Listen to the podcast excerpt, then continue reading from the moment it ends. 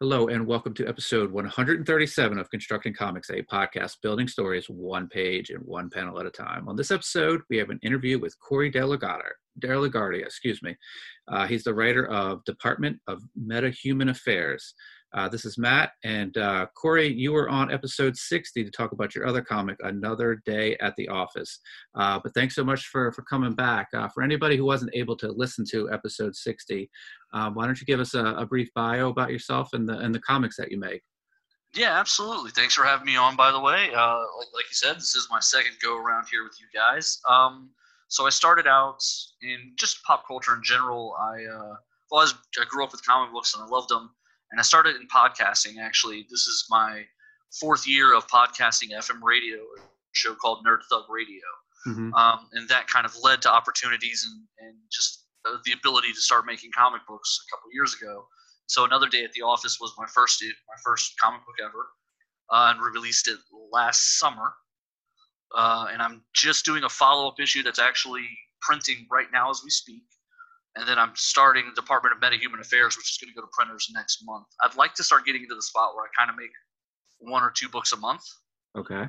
Um, and so that's my goal, at least. Um, and so that's where we're at now. So the Department of Meta-Human Affairs is the is a new project, and I've got a little secret shop up, uh, CoreyDLG.squarespace.com, where they can still get a digital copy of Another Day at the Office and pre-order for Department of Meta-Human Affairs, or buy a T-shirt for the radio show. Very cool. Well, we'll uh, we will definitely have a link to, to that in the uh, the show notes. Um, so you had mentioned earlier that you had always uh, sort of been into comics. What were some of the uh, the earliest sort of comics you remember, and maybe some of the, the people who might have influenced you to take on the uh, the chore of being a comics writer? So I had uh, kind of the luxury. I'm not the oldest kid in the family. I'm the oldest from my set, but I have a cousin who's a little bit older and uh, he had leukemia when he was a kid, and so he was doing chemotherapy and stuff when he was supposed to be learning how to read. So books were a lot harder to read and all that. You get a uh, they call it chemo sickness and like dyslexia that can be onset by chemotherapy and all that. And so comic books were easier to read. So when he's supposed to be learning how to read, there's just comic books all over the house. And so by the time that I'm a kid, at my grandma's house, at my house, at my aunt's house, anywhere I could go as a kid, there were just comic books everywhere. Um, so like the the great mid '80s of comic books, so like Legion of Superheroes, uh, the John Byrne reboot of Man of Steel, mm-hmm. uh, Claremont X Men. Like just they're just everywhere. They're like sitting on bookshelves. They're on top of TVs. They're in the toy room. Like you couldn't you couldn't go anywhere without tripping over Spider Man or something else. And so I just grew up with comic books. And you know, back then there wasn't anything except the big two. Mm-hmm. Um, and so like you fall in love with those characters, you start to know those characters. You feel like they're like your friends. So like I loved the Claremont X Men, and so in a lot of ways, coming forward, um, just as I got older, I realized like people have jobs writing these. Like somebody does this. Um, I had another cousin who was really artistically talented, and so he would always draw, but he didn't want to write stories. And so then I was like, I'll write stories for you. And like when you're a kid, you think it's so brilliant, but once mm-hmm. never made more than like two pages at a time. Um, but it, it started kind of that bug, I think, even back then, where it was like, I can create these stories. It's literally somebody's job is just to show up and write Spider Man all day. And I was like, how great would that be? So, in the back of my mind, I kind of feel like it's always been there. Uh, I went to college for aerospace engineering, and then I blew my professor's mind when, like, like middle of the second semester, I was like, I don't want to do this. I think I want to be a writer instead. And he was like, What do you think you want to write? And I was like, Comic books. He was like, Just get out of my office. like, what are you talking about? So it's kind of always just circled. And so I never got too far away from it. Do you remember the uh, the first name that might have sort of been a repeat name in one of those books you would have picked up around the house that you're like, oh, like I know this name or this I've seen this name before? Do you, like uh, as a writer's name? Was there one of those? Oh, that, it was like, Chris Claremont. Like Chris Claremont. That guy. I, I. It's funny. I watched a special on Amazon Prime, I think, and they talk about when they brought him on to do X Men, it was doing like thirty thousand copies. That blows my mind. That mm-hmm. blows my mind that nobody was reading X Men. Like, who who doesn't get just pumped up about the X Men? And then they talk about how like he was the guy who like everything you think you know about the X Men, it winds up that he's the guy who did the Hellfire mm-hmm. Club, uh, you know, Apocalypse, uh, Mister Sinister, just all of it. And like it's It's all from his era. Like they don't even they they do a little bit more now, but for a long time nobody made new characters for the X Men. They just kept rehashing the set from the 80s that he made. Like it was almost like he made the set of toys and everyone else just got to play with them. You know what I mean? So yeah, I do. Um, do you think that uh, I know that like sometimes the, the the way that people talk about Claremont and the way that he sort of like pontificated and like told you everything. Did you think that that was made it easier for you like entering the book? You might not have had. I'm guessing if you just had sort of had books laying around, you might not have had consecutive issues. But the way that he did that was it made it make it an easy entry point to you. Uh, for sure, because as a kid, I don't, I didn't necessarily understand that they were in that they were in any particular order. Because like when you're a kid, all, anything you consume, it's like it's only there right there in that one spot for you. So like if you're watching TV, okay, this was the only episode of General Hospital I've seen ever, and then like I might see another one ten months from now, and I don't have any concept that they go in a particular order because when you're a kid, you just kind of consume things as you go. So like it was years before I realized that there was a particular order that comic books even went in. Um, but I think that that kind of helps because like anytime you open a book, he tells you within the first two pages, you know exactly what's going on and what this issue is going to be about. So it almost doesn't matter. In a weird way, like you could have read the X Men, I guess, and I did. You could have read them in any order, mm-hmm. and it would have, it still would have made sense as a story because at the first, within the first two pages, Chris Claremont's like, unbelievably, Wolverine has survived an attack from 19 Sentinels and is ready to, hey, you know, and you're you're right in it. You're like, okay, well, now I know what's going on. Very cool.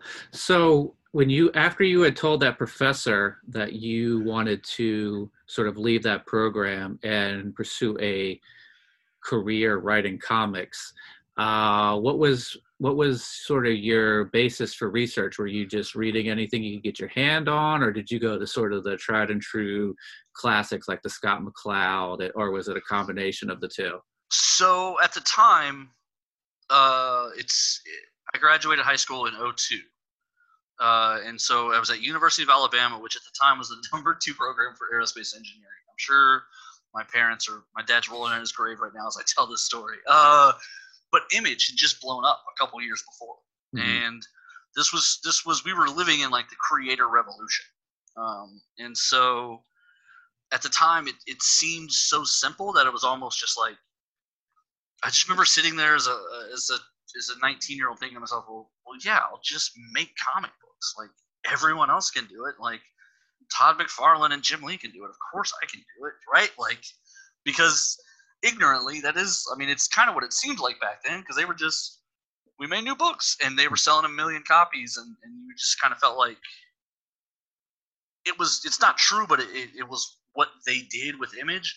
It made it feel like anybody could make comic books, um, which was cool, which is what you want to hear when you're 19, that anybody mm-hmm. can do it.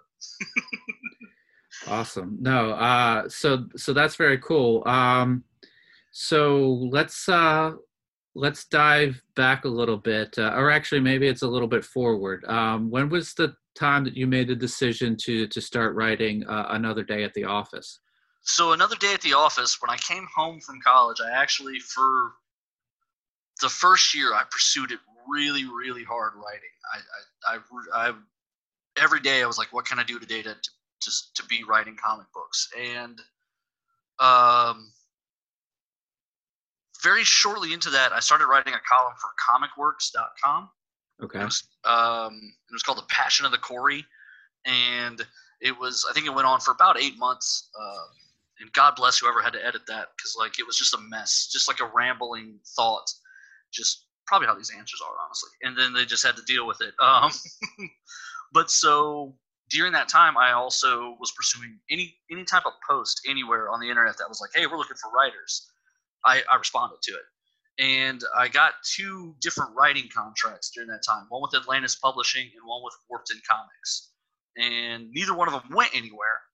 Um, but the Warped In Comics pitch, they were only taking single issue stories. And I made it through like a process of like interviews and conversations and emails.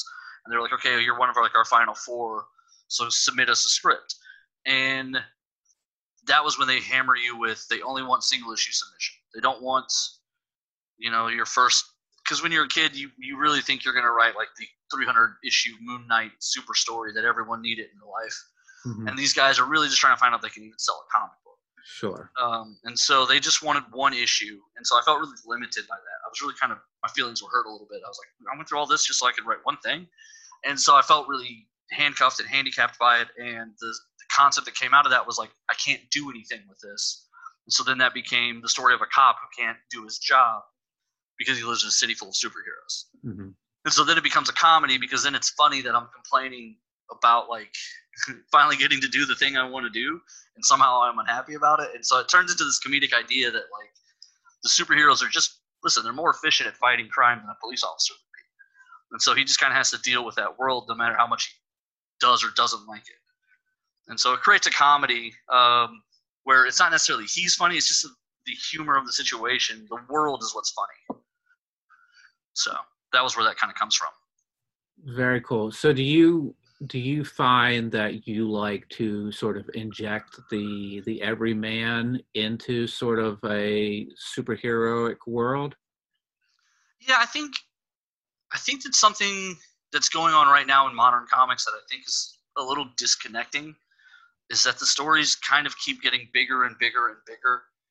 Um, I just I picked up the first trade of the new Justice League post I guess it's post Rebirth, hmm and the very first arc is these elder gods show up and they want to purge the world.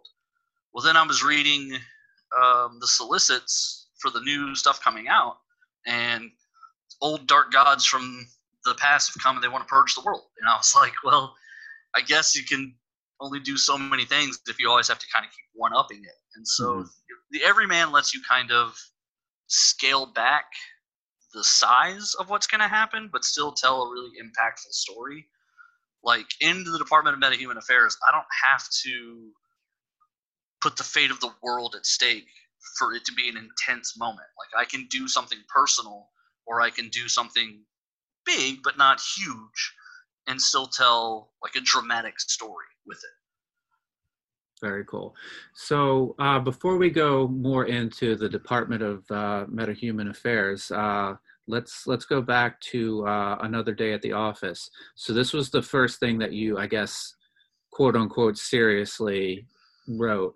Um, how did you uh, go about uh, getting getting your art team there? So for that one, I um, I paid my way through college uh, Okay. out of my own pocket after after I turned down a full ride scholarship. And at the time, my parents were like, "That's what you have. That's kind of your penance. Okay, if you, you you took responsibility for yourself, so you're responsible for yourself. So you have to pay for your own college." I said, "Okay, fine."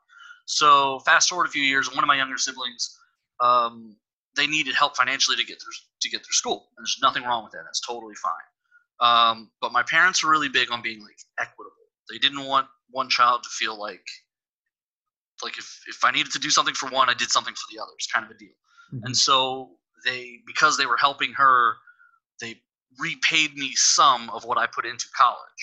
So then I had a little bit of money. It was a couple thousand dollars. And so I took that and I invested it in two projects and one of them made it all the way through and that was another day at the office. So I paid an artist and a colorist and a letterer to create uh, that project.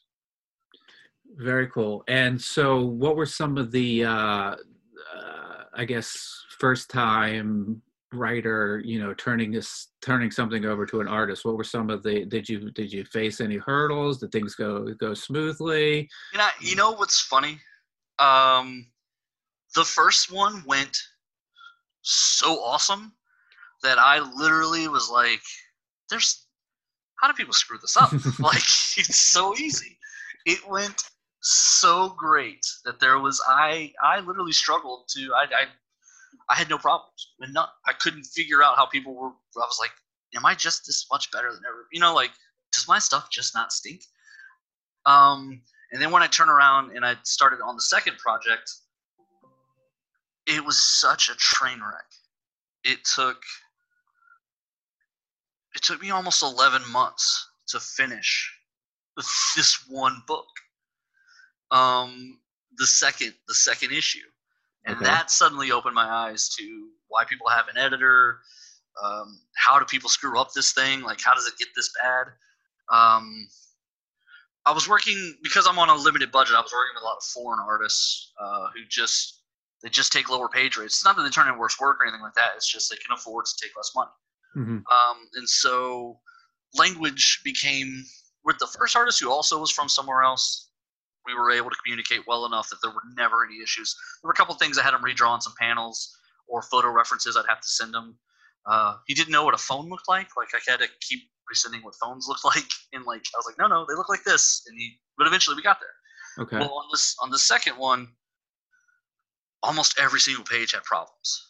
So like we were constantly redrawing stuff, constantly. And then when we got through that process of art, I had I was working with a color and a letterer, and I was just sending them files straight through. I was approving them and then just giving them over. But what I wasn't checking, and this was my screw up 100%, was that all the files were the same standard size, so that the page dimensions were correct. Okay. This is you. You learn this when you start dealing with printers. It's not something you know when you start making comic books. Sure. So my page dimensions weren't all uniform. So I literally get through the entire comic book. I had to I hired and fired four different colorists. If you recall, the first issue is colored kind of uniquely. Uh, I like the brighter colors on it. There's no ink. Uh, it's purposely very brightly lit because I want it to be mentally light. I want you to, to have fun reading it because it's a comedy. So I Mhm. wanted even the colors to be brighter. So I had to go through several colorists before I found one who kind of understood, you know, the idea of what we were going for. And a lot of people would be like, "Oh yeah, I can do that, no problem," and then they would turn in just like the darkest, heaviest pages I was seeing, and I was like, "Wow, we really, we really want the opposite ends of this." So get through the, get all the way to the letter. The letter hands me the last page. Uh, I go to give it to a printing company, and the printing guy emails me, and he's like, "What did you send me?" He's like, "This is a mess." And I said, "What do you mean?" He sends me like a preview PDF of what it would look like, and nothing's the same size. Uh, some of them wind up being like tiny squares on a page. Like everything is just wrong. So when I start backtracking to see how much I can save before I have to restart, the colorist is like, "Well, I'd have to completely redo everything from flats." But at first, the pages need to be the right size at the very beginning. Otherwise, the art's going to be wrong. It's going to be pixelated. It's going to look weird. So the artist had to resave everything to the proper sizes, and that took a month and a half to get him to sit down and send me the right pages at the right dimensions before I could finally move them over to the to the other section. Like it was just lessons in how to make comic books, like 101. Like let me tell you. Well, I'm guessing maybe it was good that it happened in uh, the reverse order that you had the good experience first, as opposed to the to the bad experience first, because that might have uh, sort of put such a mental sort of block in your head that you were like, ah, but you, you at least you had that good experience first, so you knew that it was possible, right? It, it did. It, it was really kind of weird because I like I kept I kept thinking to myself, I was like, I already did this. Like I've already done this before. How do how was it so hard this time? And it just really was little things, things you didn't, things you you didn't know to check the first time and just got lucky. The Mhm. second time through, I, I didn't get lucky and I had to check them and I I had to learn. So then, as I'm getting the pages in for DMA, I'm like, I'm looking over dimensions from the artist. I'm like, hey man, this has got to fit. Like from the very beginning, I was like, I need X amount DPI. Like I know exactly what I need now on every single page. And I did not know that a year ago, two years ago. Yeah, I think uh, I I think sort of like the indie comics creator. Uh, a lot of times, as the writer, you're sort of the writer and the project manager. Yeah, and for sure. you you learn you learn by doing um and it's sort of uh uh each time you sort of you realize that this is sort of like a milestone or like a stumbling block that you don't want to you don't want to hit so each time you go into it you're like all right i got this i got this i got this. And then you trip up here but the next time you go in you're like i got this i got this i got this. And then you, you you get over that hurdle and you trip up somewhere else. But eventually you're going to run that race so many times that you suddenly it's a smooth process and you, i do think i think so i always hated this answer when people are like how do you break into the big two? And the guy sitting up on stage goes we just make comic books Mhm. hated that answer. I hated it. I thought it was so unhelpful. I thought it was so well i'm here and you're not and you'll never know. Like i really felt like almost like gatekeeping which i know is a bad word now. Mhm. Um, but now that I've been on this side of it a couple of times, I realize the only way to break into comic books is to make comic books. Sure. because like it even changed how I wrote script wise because I was now more aware of page economy and you know what I want to do inside each page and the limitations of artists. Like I can't just tell them, uh, you know, now they look angry and now they look happy and now they look sad. I've got to be very specific in my facial expressions so that artists, even from other countries, can interpret it correctly and give me back what I need for my story to work. And so there's definitely a ton of learning that you really do go through on this that I'm not even broken into comics and I don't know that I ever will be, but I, I now know the first piece of advice is to just make comics. Yeah, that you you hear that a lot. Um, I was at a con one time where we asked a creator, like uh, he we we had seen him talk at a con, and then we went up to him. We, we asked him, you know, he had said this. He had made this comment that he had done this stuff, which afforded him with a certain amount of latitude that he could keep going. And we're like, so, like, could you tell us a little bit of, more about that? And he was like, well, you just got to make good comics, and and then everything sort of like falls into place. And I I looked at my friend, and I'm like, that was like the best answer in the world and the worst answer in the world Yeah, all at, all at the same time. It is. It's completely unhelpful and it's completely accurate. Like it is. It, yeah, it just it's a it's a sucky answer, but it's the only answer, right? Like, hey, well, how did you get so lucky? Well, I didn't really get lucky. I made comic books, like Mhm. You know, and then you can, and then they can kind of explain it from there. And it's now there's still an entire element of who you know and writing agents and all sorts of other parts of it, but the first part is making comic books and and just making stuff that a you want to read 1st Mhm. and then b stuff that other people want to read. And then as you reach a level of success then the other publishers now can take notice and and and invest in you. And that's what they're doing is they're investing money into you.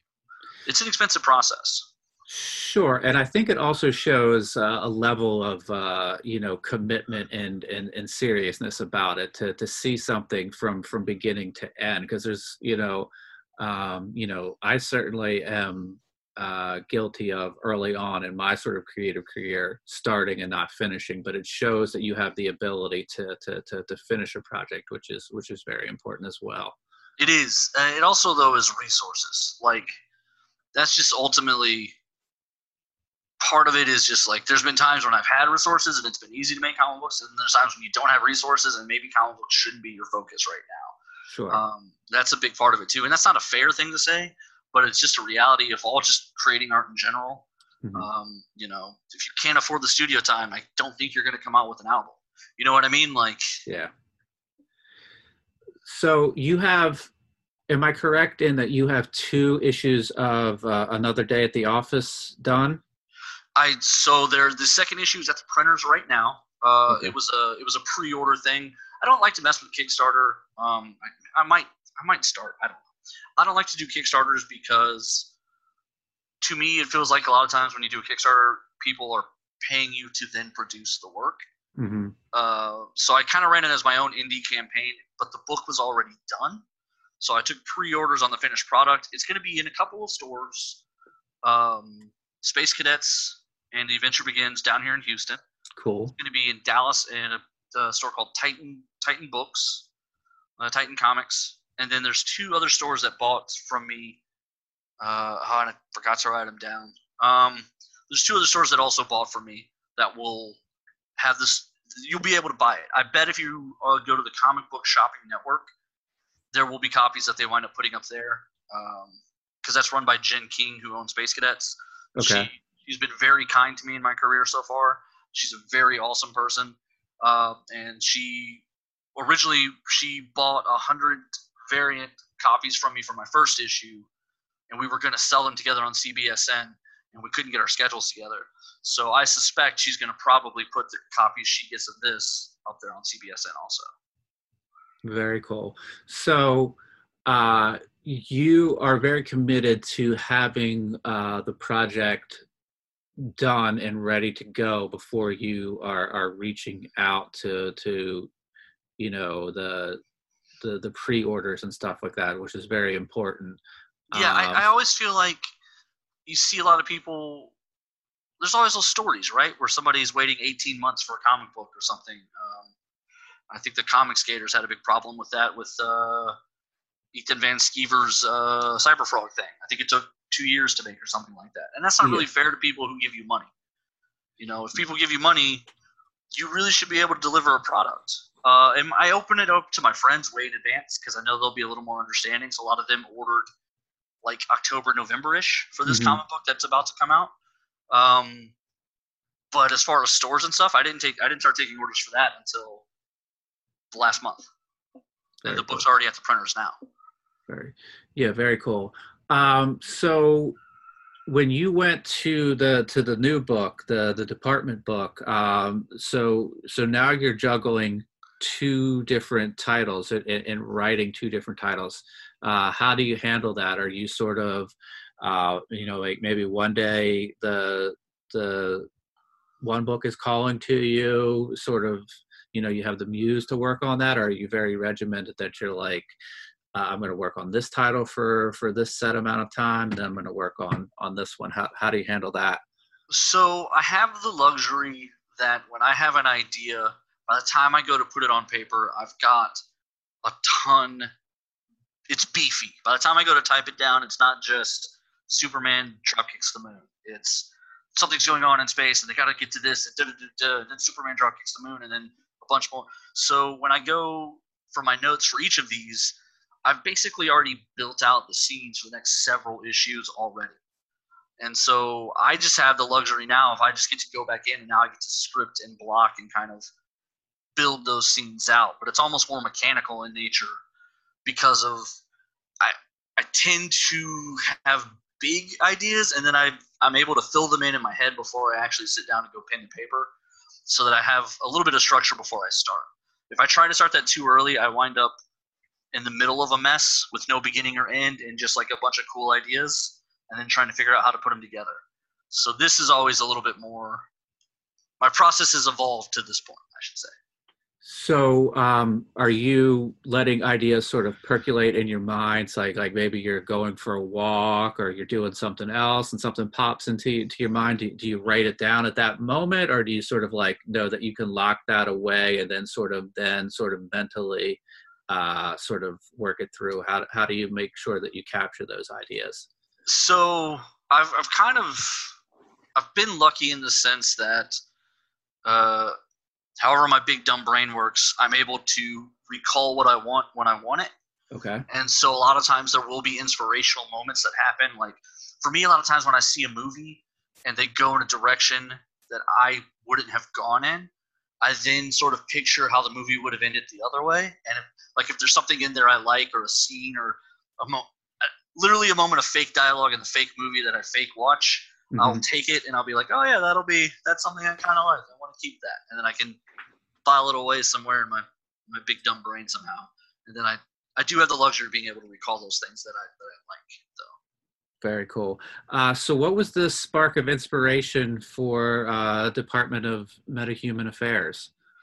Um, originally, like a million years ago, I wanted to build a superhero universe, and I really spent a long time thinking about what would they look like in the sense of like a ground level hero and then like a team of heroes and then someone on the like space stuff and someone on the mystic stuff and like it was almost kind of formulaic and this was sort of going to be part of that process but then over time i realized i don't really want to tell all those other stories right now like i really like the idea that i came up with for these characters and so then i was like i just want to stick with these guys for a while and that really was kind of the start of the Department of Metahuman Affairs.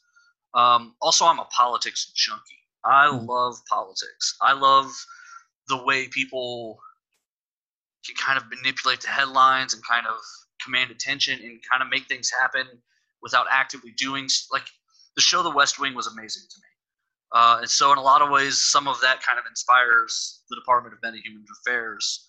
Um, I put it in like all my promo stuff that it's Claremont's X Men meets The West Wing.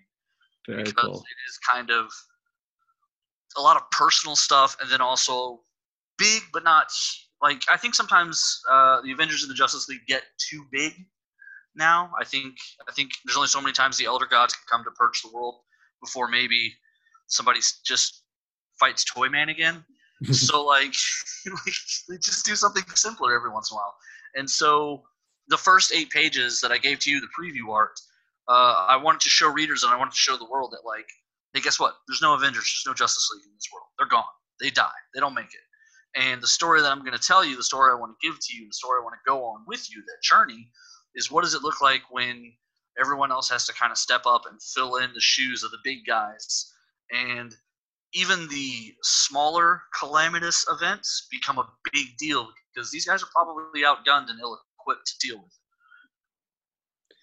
Very nice. So somebody who uh, is very much into politics and is a self-described political junkie you know there's a lot of times where folks will complain about uh, don't put politics in my comics, not realizing that those comics that they grew up reading were We're sort political of forever. yeah. Forever. so so how do you uh is so are you trying to to sort of borrow on that where you're sort of telling a story, you're presenting a viewpoint, uh, but you are sort of trying to mask it that's not like overtly like this is what i'm telling you like have the person sort of read it enjoy the story and then maybe like two or three days later they might be you know mowing the grass and go oh that's what corey was doing there. He he, he snuck that he snuck that one past me. How, how are you uh how are you trying to do that?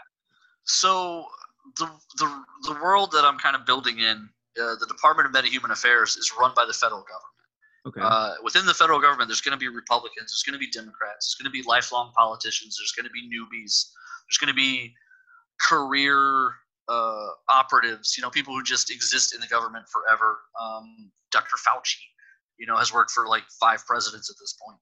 Mhm. Um, so the idea is there's going to be people who feel different ways, and I don't have a problem.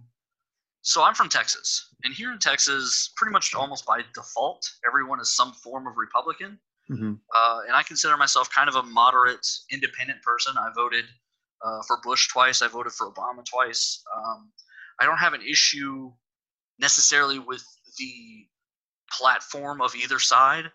Uh, when you start talking about what do they what do they stand for, um, so for me, I don't have an issue on the things that Republicans maybe get right. I don't have a problem talking about those things and giving them fair credit for that versus the things that I think Democrats get right.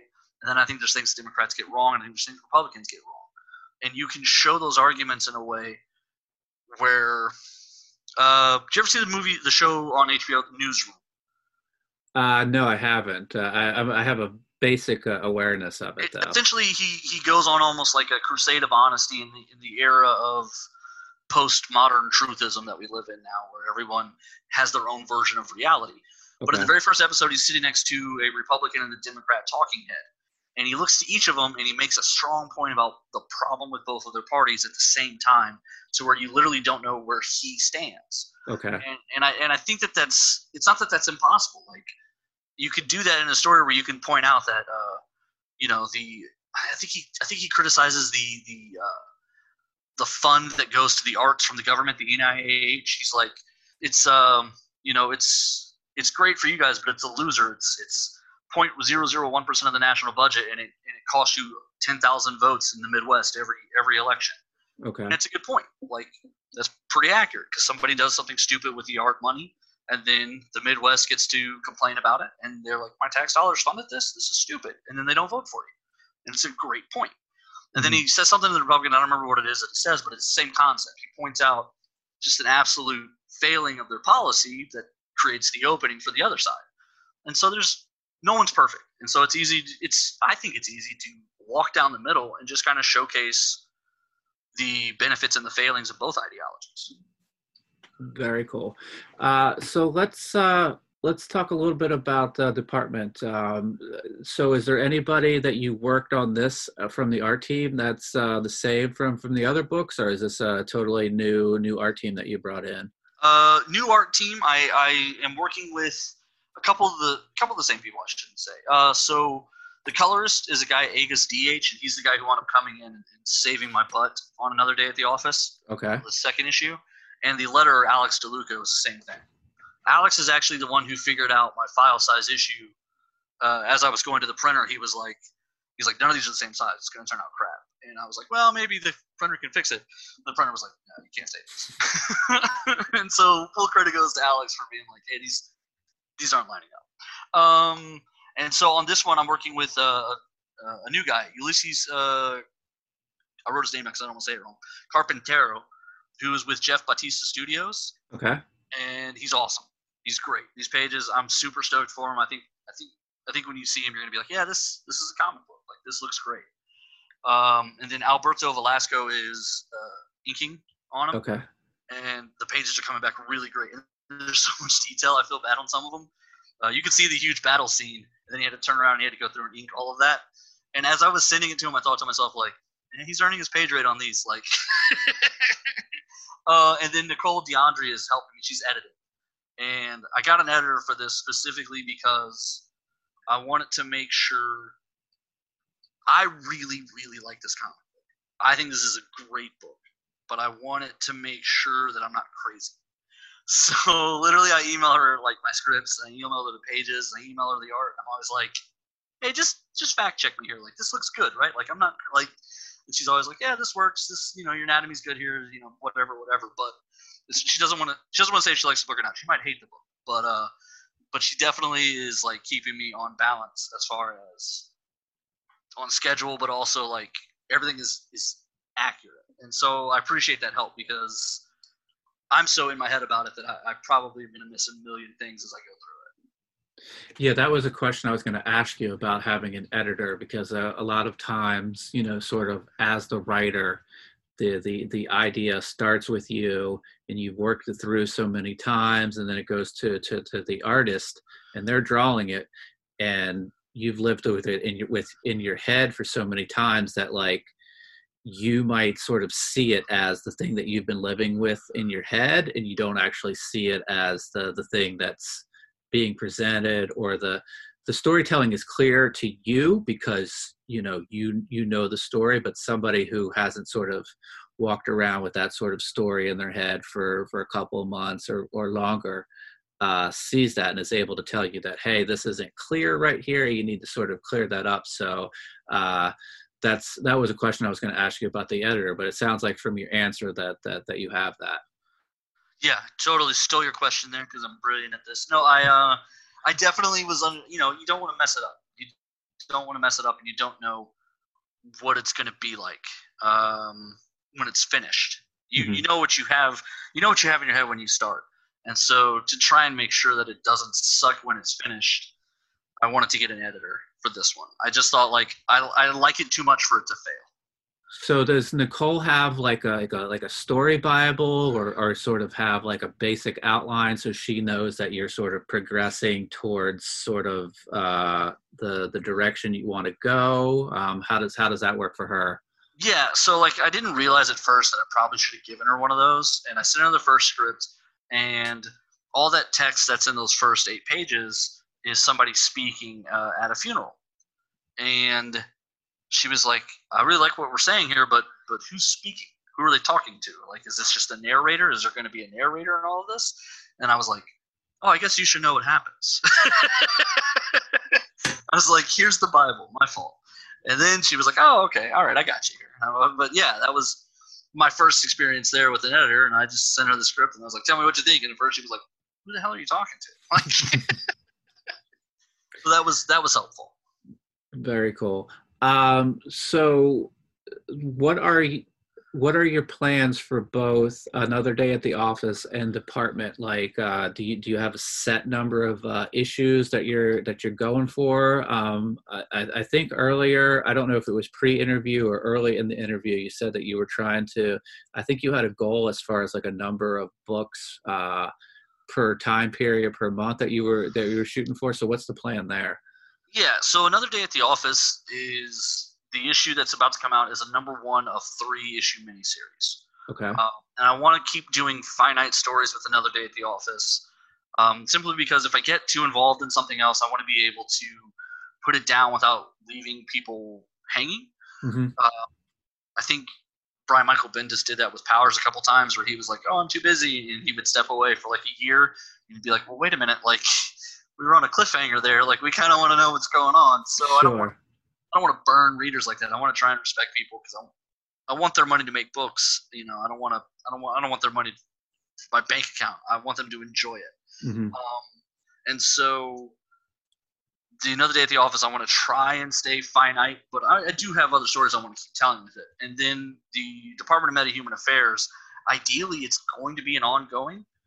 Uh, I know it's a massive undertaking for an independent person um, with no. I've never even pitched to a studio before or a publisher before, like just to see if on my own I can do this. But it is my goal, Mhm. uh, and I'd like to be doing two books a month. I'd like to be doing it, you know, every month releasing Department of Meta Human Affairs and Another Day at the Office. Uh, but it's kind of obviously ultimately it's going to be up to the readers and the viewers. Um, but I, I also came up with I'm telling people to adopt a comic book series with Department of Meta Human Affairs. On the website, there's an option where they can pay 60 bucks and pre-order a whole year at a time. That's Um, that's I like that's a that's uh, uh, that's an interesting approach. Uh, I like that.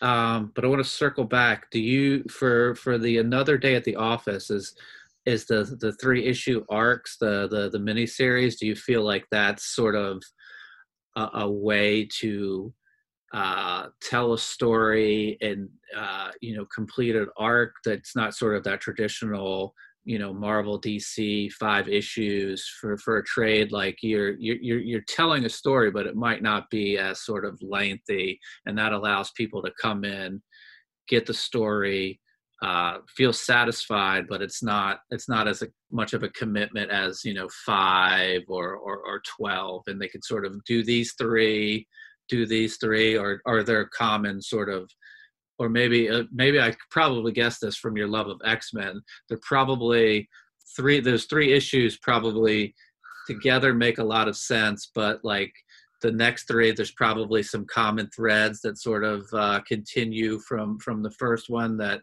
sort of add to the enjoyment of the of the whole thing. Yeah, absolutely. Uh, yes, that's exactly what's going on. Um, the idea was you never know. Like this, this could all stop tomorrow. So to try and tell finite stories as I go, but also to thank readers and pay off things over time. So the relationships he's developing with these characters, uh, Detective Shitley is really interacting with the Shroud and with the Incredible Insect, with the Upstanding Citizen.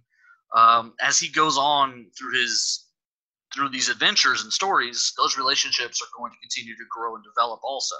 Mhm. Um, and so, ideally, yeah, you'll see those things pay off over time to where you can kind of, you know, if you collect all the different books, you'll you'll you'll see one story through there for them, but it also told with these other things going on at the same time.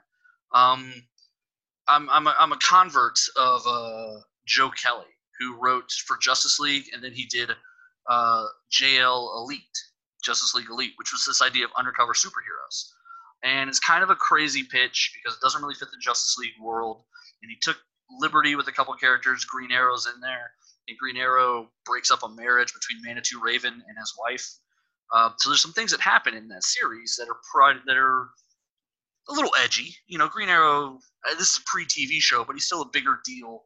I think even at that point, there's a script floating around that that he's uh, in a super prison. So like, there's a possibility of a movie any day, and Green Arrow's breaking up a marriage in this comic book. Um, so he was taking risk, and he knew that, and so because of that, he tells a bunch of stories in three issue arcs Okay. and he was asked specifically about it, and basically he said, "Well, I probably only have 12 issues. Didn't want to only being a 12 issue series, so he was right about that. But he said, I probably only have 12 issues, so I want to give you guys as much as possible while also paying off as much as possible. And so that's kind of my idea. Like, also, if you look, like the six issue arc, if you look at traditional storytelling, I'm going to get really nerdy here, sorry. Um, where you go, you know, beginning, issue, climax. Uh, in three issues, it makes sense, right? Because Mhm. it's only 66 pages. You can kind of ebb and flow. Well, when you get to six page, when you get to six issues, now you're talking about 140 pages, something like that. 100, uh, six times 22, so 100, yeah, 132 pages. And so all of a sudden, you probably build in B plots and things of that nature, but that they're technically almost like space filling because they're not really contributing to your main character's stories. and that was how the six. That's how these six issue arcs started to pay off for the publishers. Was they can stretch things. Mm-hmm. They can make these really long, hard scenes that are really kind of difficult to read through because only one thing happens in every issue now. Um, and so it's almost unfair to the monthly reader. Um, and there are always going to be people who buy trades, but wouldn't it be better if in a trade there were two stories instead of one? You know, so that's kind of my feeling on all that. Yeah, I, I think uh, I think there's a couple of books that I've read lately that have either been, you know, uh, second issues of like maxi series or second issues of uh, events and you certainly have that that first issue that that bang you know and then that climax and that second issue you're kind of like eh, what's what's what's going on here they they've slowed things down a lot so definitely I, I i know what you say where they're sort of you know they're i think that you know we all know the phrase writing for the trade. They're sort of you know slowing things down so that they, they, they get that page count. So uh you know the the three issue arc uh, and i think does it does it lend itself? Do you feel like it lends itself really easy to that sort of three act structure that uh, that a lot of folks know from from movies and, and stories to sort of uh, have three comics to sort of do that that uh, that story? It, it it does because it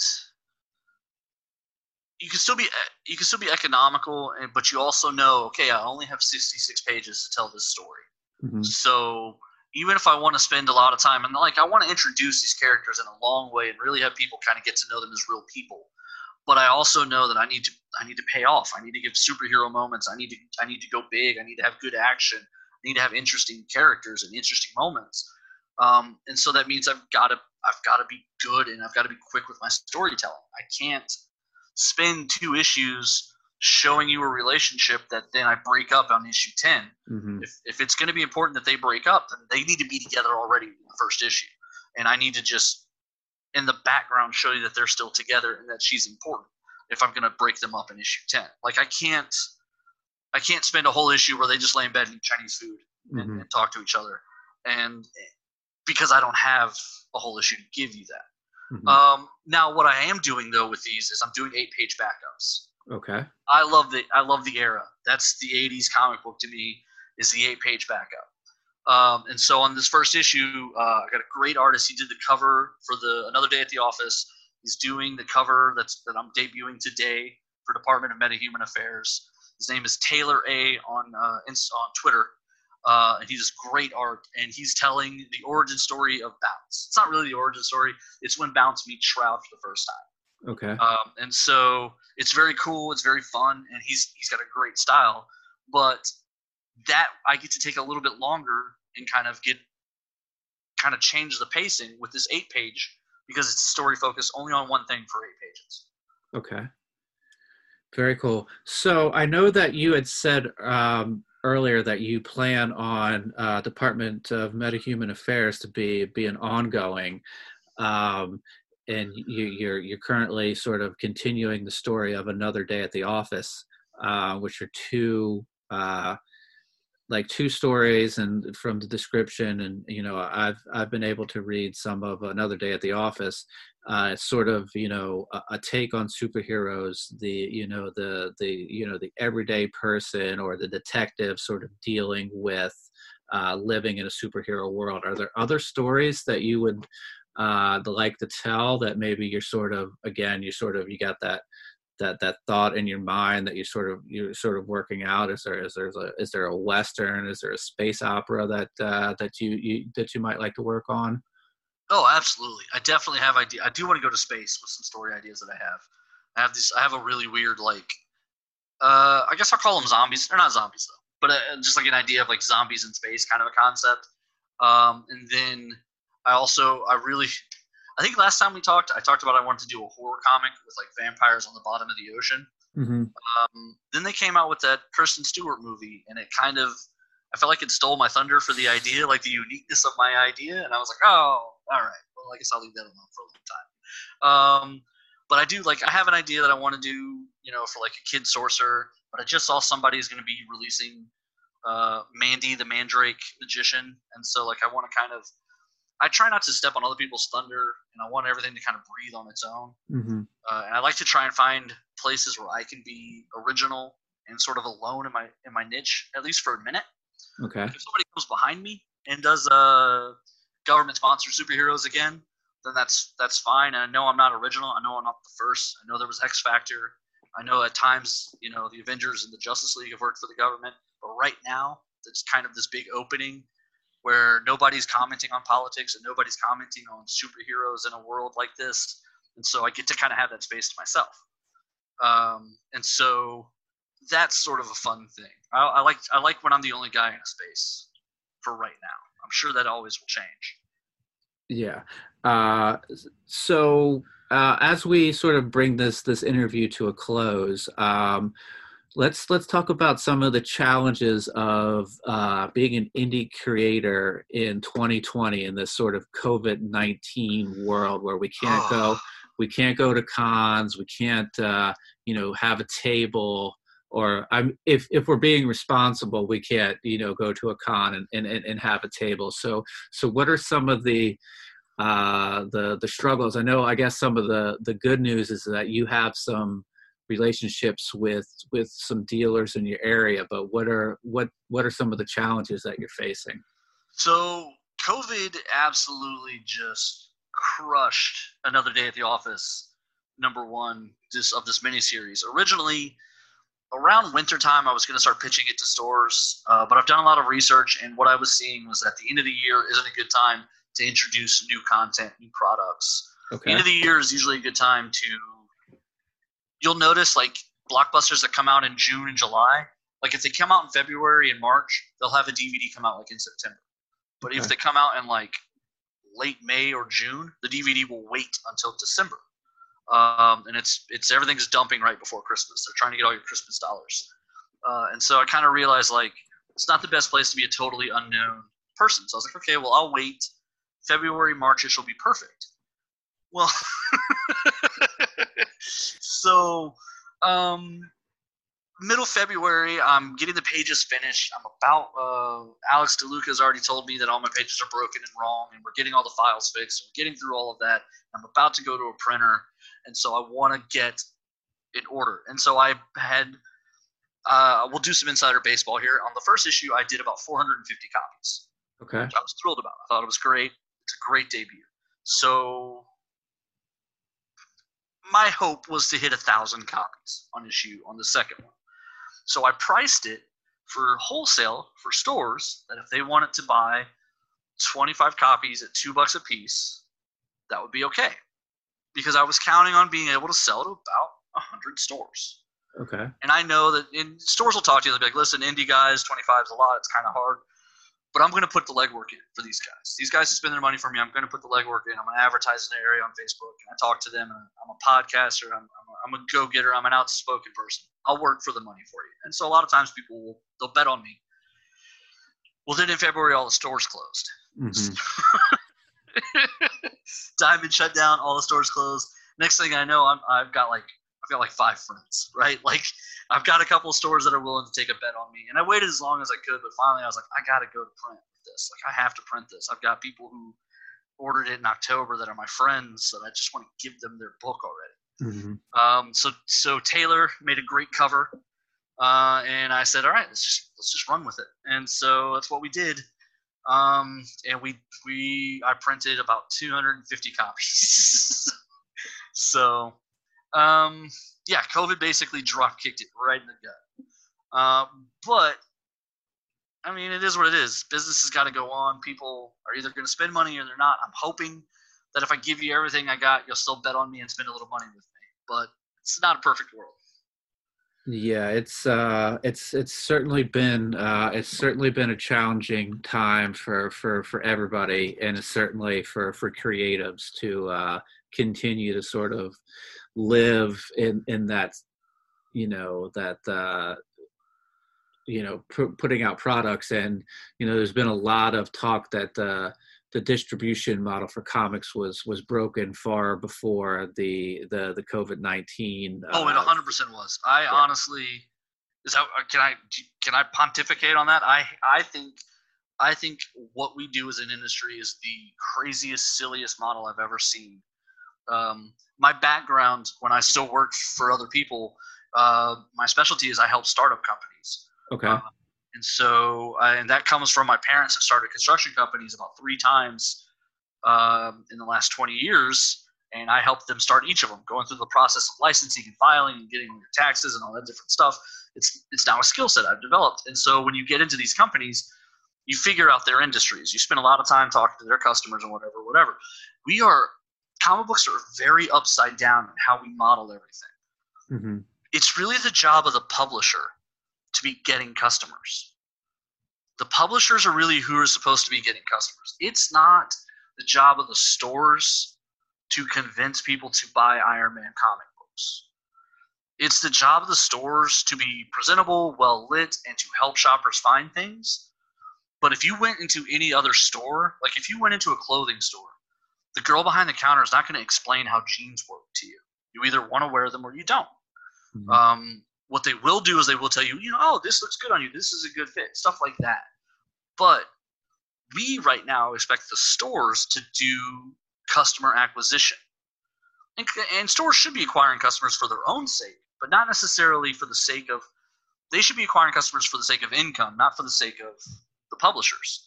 Sure. So if, if they can make money selling cards and candy, that's what they should do. Um, it's not their job to keep you know Vault Comics afloat or whatever it is. And so Diamond, I really think should have perpetually been expanding the market. Their job should have been if they want to be the sole distributor of comic books, they should have been finding new places to distribute books this whole time.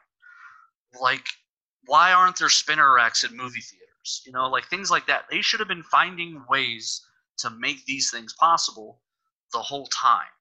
And they they weren't. They were very much happy in the universe they had created, where as long as they keep basically the same amount of customers, they keep basically the same amount of money. Mm-hmm. And other industries don't do that. If you compare a comic book store to any other kind of retail store, now and other retail stores have multiple shippers because they have multiple product lines. Fendi ships in, Levi ships in. Like they don't all come together. Mm-hmm. Now there are wholesalers and there are distributors in every industry, but there's usually multiple. Uh, and the idea that because there's only one in comic books, they've kind of grown complacent. And I think that that's a big part of comic books aren't dying. Like when you look at the sales, the bookstores, everything's going up. The young adult readers, it's all going up. The graphic novels, they're all going up. But for some reason, comic book stores are closing left and right. Mm-hmm. And it's because we do things backwards, I think. Yeah, I agree with you. It's it's it's a weird it's a weird the the the current system is is very weird like the uh as as somebody who's who's in the comics you you you now can get a like a previews catalog which at one point was designed for for the guy working at the shop to figure Exactly. out what he wanted to order it was never sort of designed for the the wednesday warrior to sort of flip through it and go this is what i want but it sort of turned into turned into that thing and it, Right, it wasn't and now- designed that way. And now it's our job as the customer to tell the store what books to order for us. And it's simplified and it's great and subscription box is a great thing but the reality is like it doesn't work that way anywhere else. Like you Mhm. don't yes when you know there's something coming out that you specifically want you can go to any store and pre-order. Like if i know there's going to be a particular video game i can go into best buy put my money down and be like when that game comes out i'm the first person you call and they do that. That's fine. But most shoppers 80 90% when they walk into a best buy they just window shop and find the things that are interesting to them and they buy them. Mhm. comic books has very much become the previews catalog is now the advertisement for the product. And that is that's very broken. Mhm. because you're right that is the that was supposed to be the internal retail wholesaler document so that the wholesaler knew what was coming out so they could prepare accordingly. So that i mean so the retailer knew what was coming out from the wholesaler so they could prepare accordingly. Then all of a sudden it became and i don't know i don't know if that's story laziness or like internet journalism or if the customers just became more aggressive. I don't know how it happened that way but eventually previews then became like now it's the job of the reader to tell the store what to order. And Mhm. how did we how did we get to like how did that happen Yeah, and it's and then and then well, this is a this is another issue, but like you know, I could tell the real the the my LCS that you know I want I want this book. They order it for me three months in advance, and then I don't show up to to, to pick it up, and they can't stuck. and and they can't return it. It goes into a dollar bin. They they they've lost money. So uh, yeah, it's it's it's a very crazy system. It just it just is, and it just feels oddly. I mean, I don't. I'm not the guy. I'm not the guy who says it's, that it's it's all going downhill. It is broken though. The system is messed up, but I can't. We're all complicit in it, and we all Yeah. need to do better. Like, there's I don't know. I don't know what the direct next step to change is. I think DC moving to their own distributors was a good first step. hmm I know there's stores that aren't happy about it. They're paying two shipping costs now. I know that some stores have had issues getting stuff settled.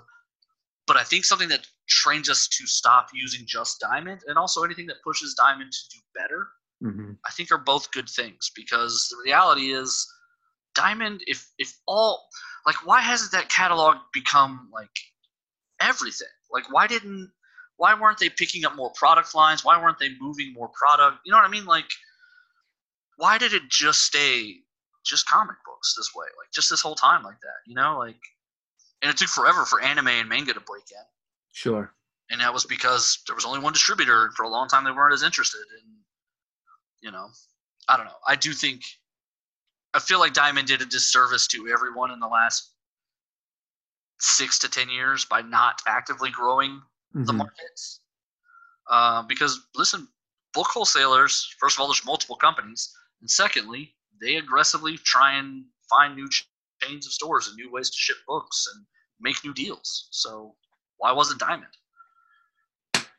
Very cool. Well, uh, I enjoyed the, the the the sort of inside baseball discussion we had there. But but as we uh, as we close up, how about if you can give me uh, uh, an elevator pitch for for both series that you're working on? Uh, an elevator pitch for Another Day at the Office, and an elevator pitch for Department of Metahuman Affairs. Uh, yeah, absolutely. So another day at the office. Uh, it's a comedy, and it's about a cop who lives in a city full of superheroes. And essentially, uh, the humor is almost all at his expense. Um, so it's fun, it's lighthearted, uh, but it deals with the world of policing, which can be dark. And so I purposely keep it light. It's it's even colored brightly as a way to sort of trick the brain into having a good time, even when maybe it's not supposed to. Mhm. Uh, but it's a fun book, and I hope people enjoy it and keep taking that ride with me. Uh, and the Department of Metahuman Affairs is my love letter to Chris Claremont's X Men. My thank you for my childhood, uh, and I'm mashing it up with West Wing, and um, it's got a lot of interesting characters that I've spent a lot of time kind of developing. Um, there's Bounce, who's a former teenage sidekick. There's uh, Fury, who, in the spirit of Walt Whitman, is in jail for not paying her taxes because she thinks the government's unjust. Um, there's all these kind of just these interesting characters who are going through their own journey and now they have to step up and kind of help keep the world safe. And that might be a little too much for them. Um, but it's going to be fun to check it out. And i am asking people to adopt a comic book series. Go to corydlg.squarespace.com and for $60 they can just pre-order the whole first year of the department of metahuman affairs. Um, i'll be very upfront with you. If it doesn't work out i will send you your money back. I don't want to keep anybody's money.